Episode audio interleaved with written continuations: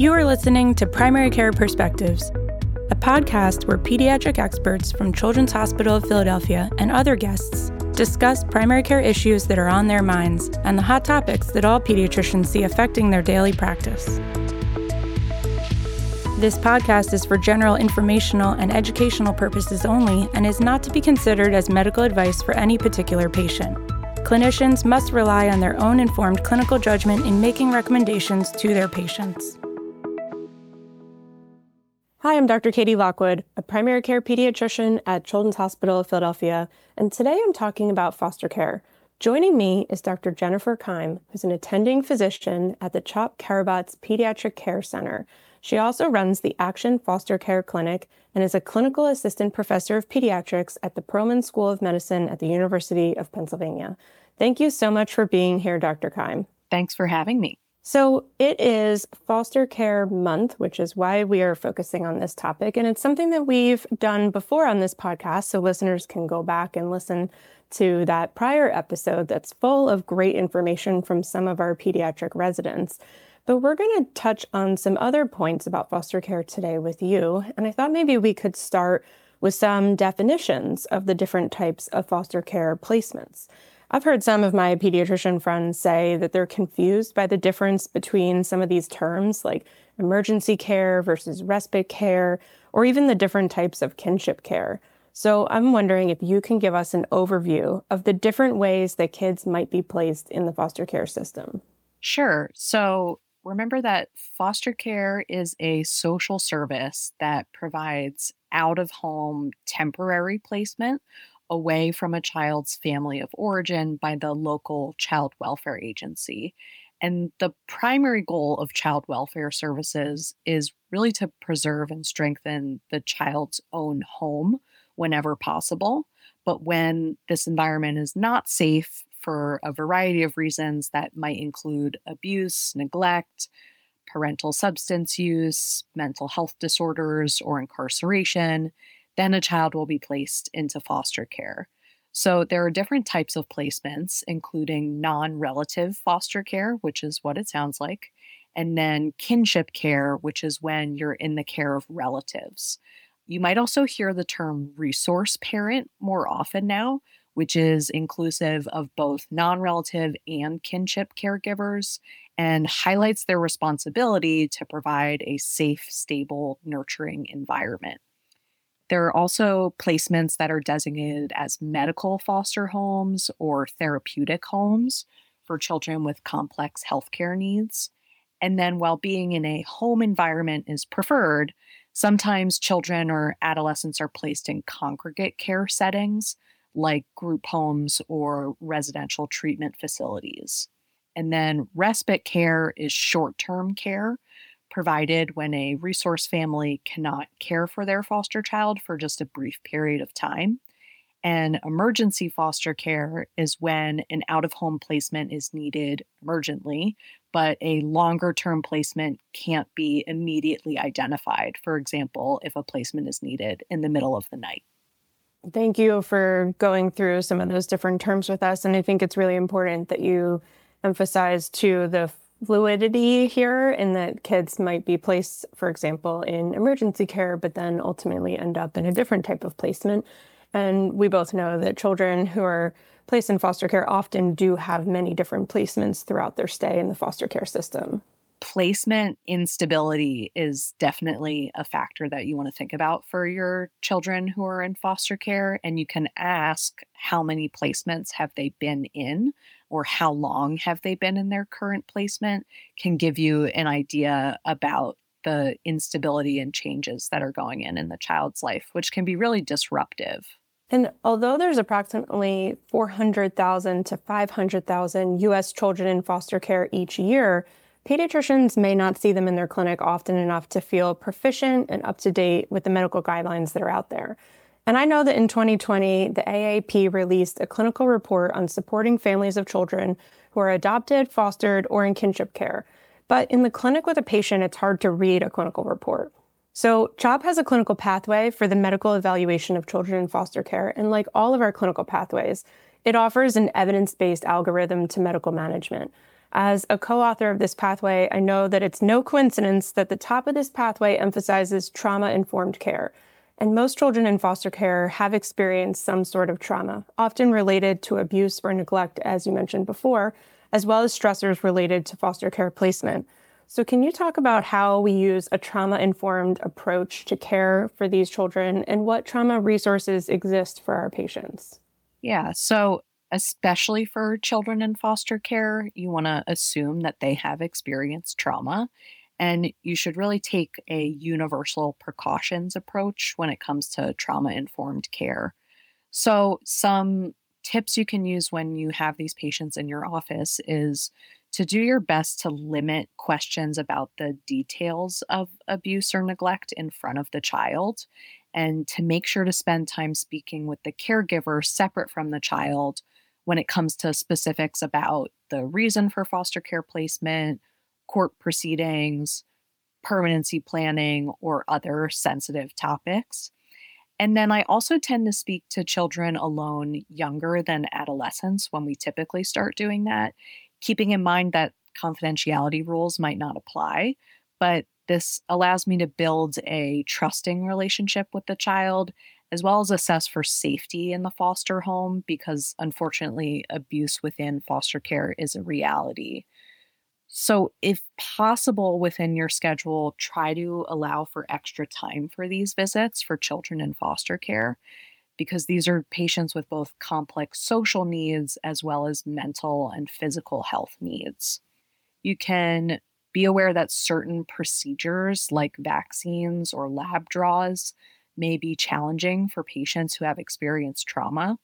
And for all patients, but especially patients in foster care, be mindful about privacy and consent when it comes to sensitive physical exams, especially for patients who have experienced sexual abuse.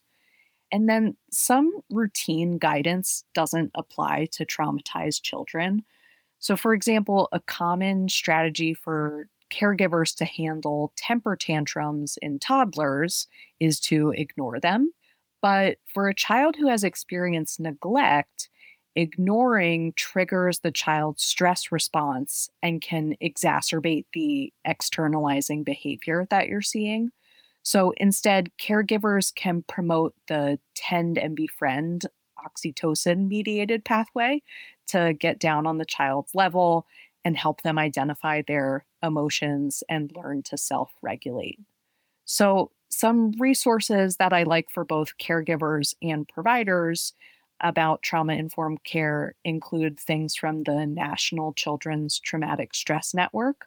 And then the AAP has a trauma toolbox for primary care, which has a variety of evidence based resources. That's great. I really like your point that some of the parenting strategies that foster parents may have tried with their own children might not be as effective for the child that they bring in from foster care. And to really have pediatricians be mindful that again, some of the anticipatory guidance that we give routinely may need to be adapted for children who are in foster care. So thank you for telling us about tend and befriend. I like that one. Now, you mentioned extra time being needed, which is certainly something that I know many pediatricians feel when they're caring for children in foster care.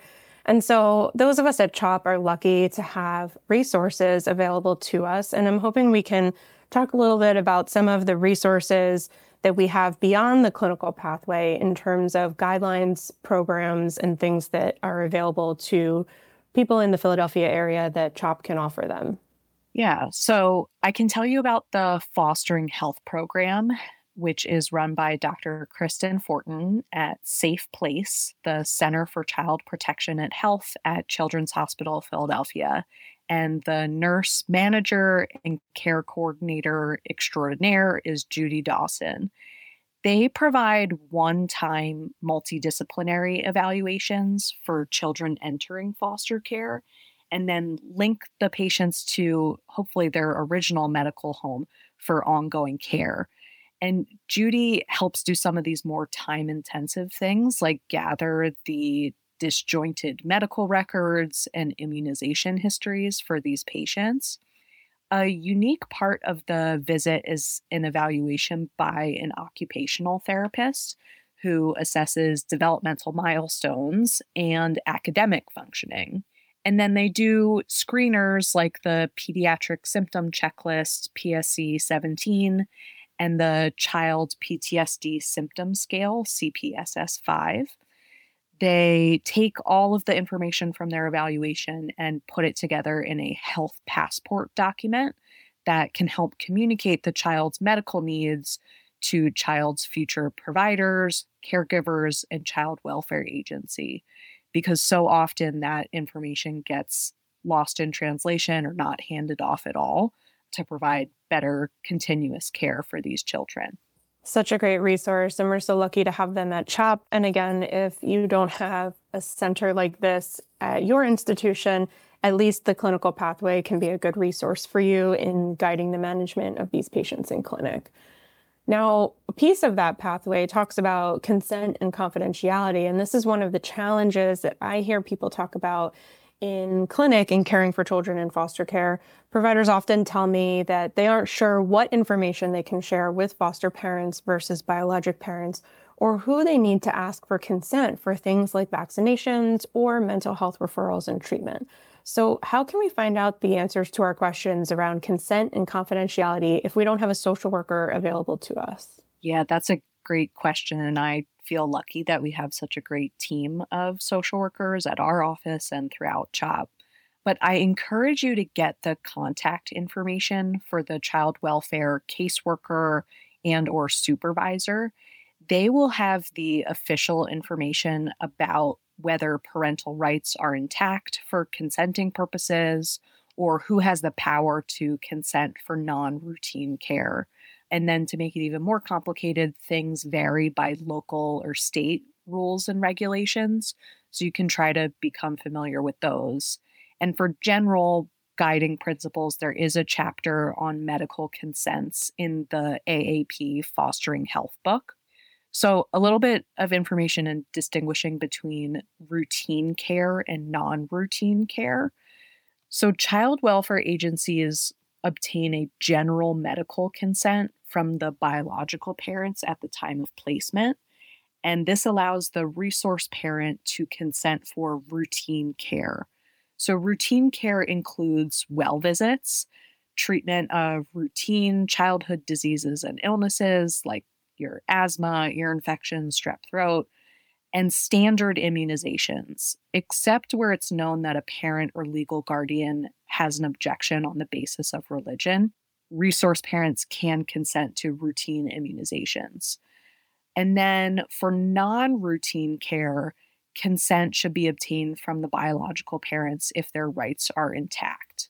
In a situation where the care is medically necessary, a court order can be obtained if the child's parent refuses, lacks capacity, or can't be located.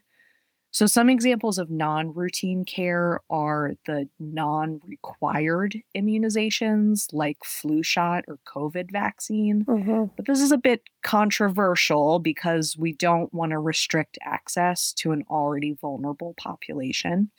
Things like developmental evaluations through early intervention is considered non routine care that needs a consent.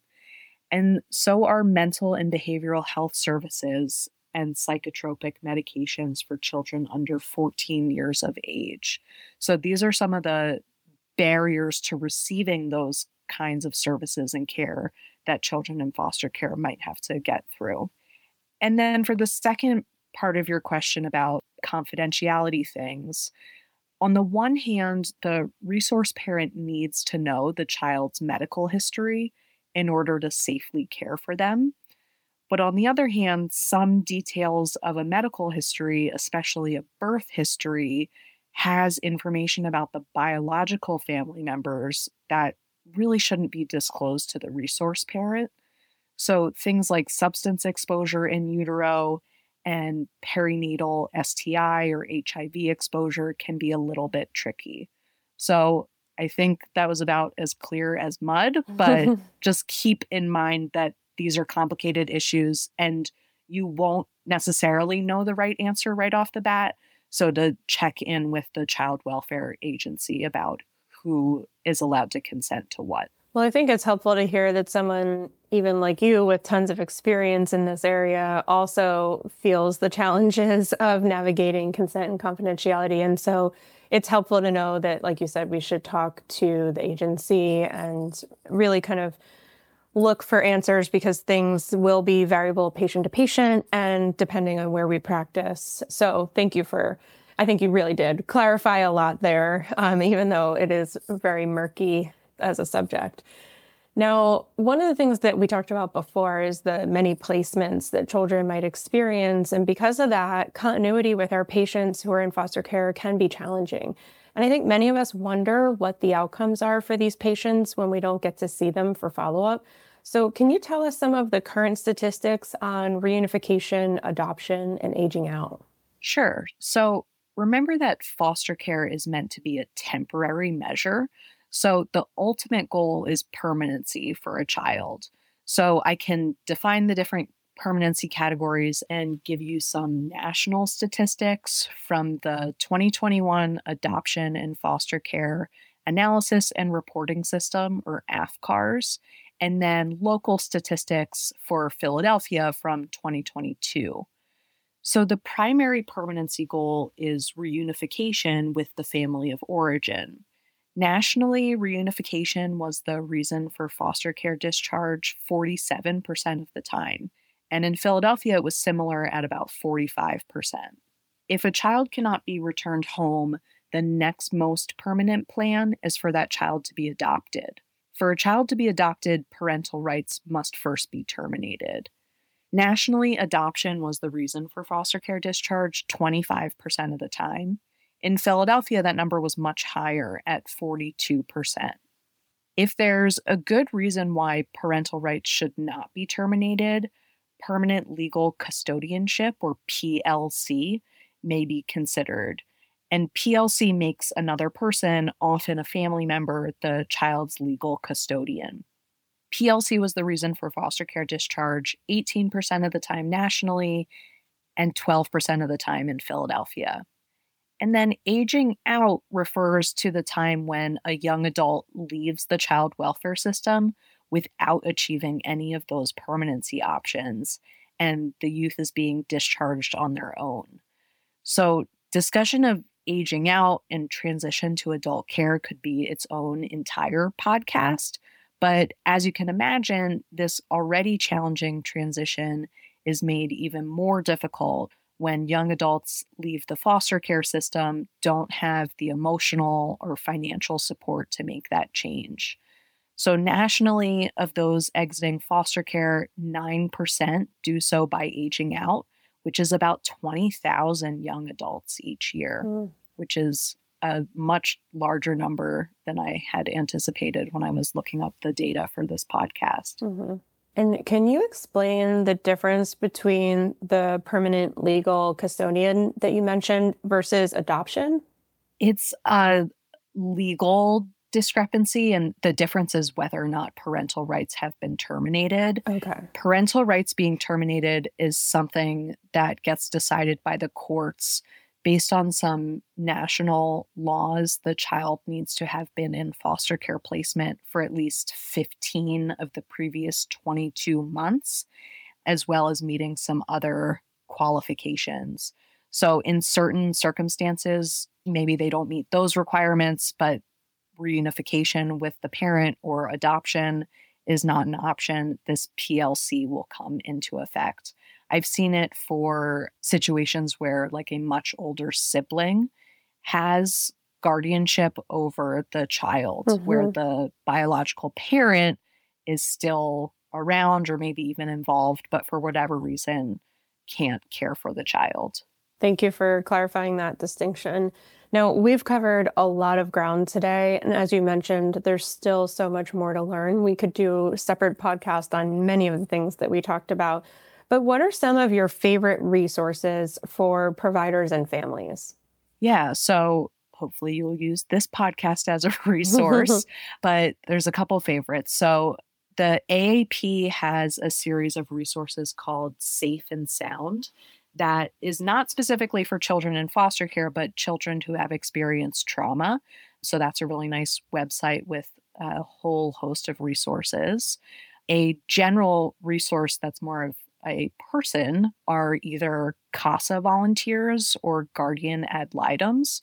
So, a CASA volunteer is a court appointed special advocate or guardian ad litem. The title varies by location, but it's someone who is appointed by the court to advocate for the best interest of children who have experienced abuse or neglect. And the worker stays with each case or child until permanency is achieved. So you can ask your patients in foster care if they have a CASA volunteer or guardian ad litem advocating for them in court. And if they don't, you can kind of request or step in to try to get one of those people appointed to them, which is a truly evidence based way to achieve permanency. And the CASA volunteers and guardian ad litems often have a lot more information about the child and their history than the child welfare workers who tend to turn over frequently.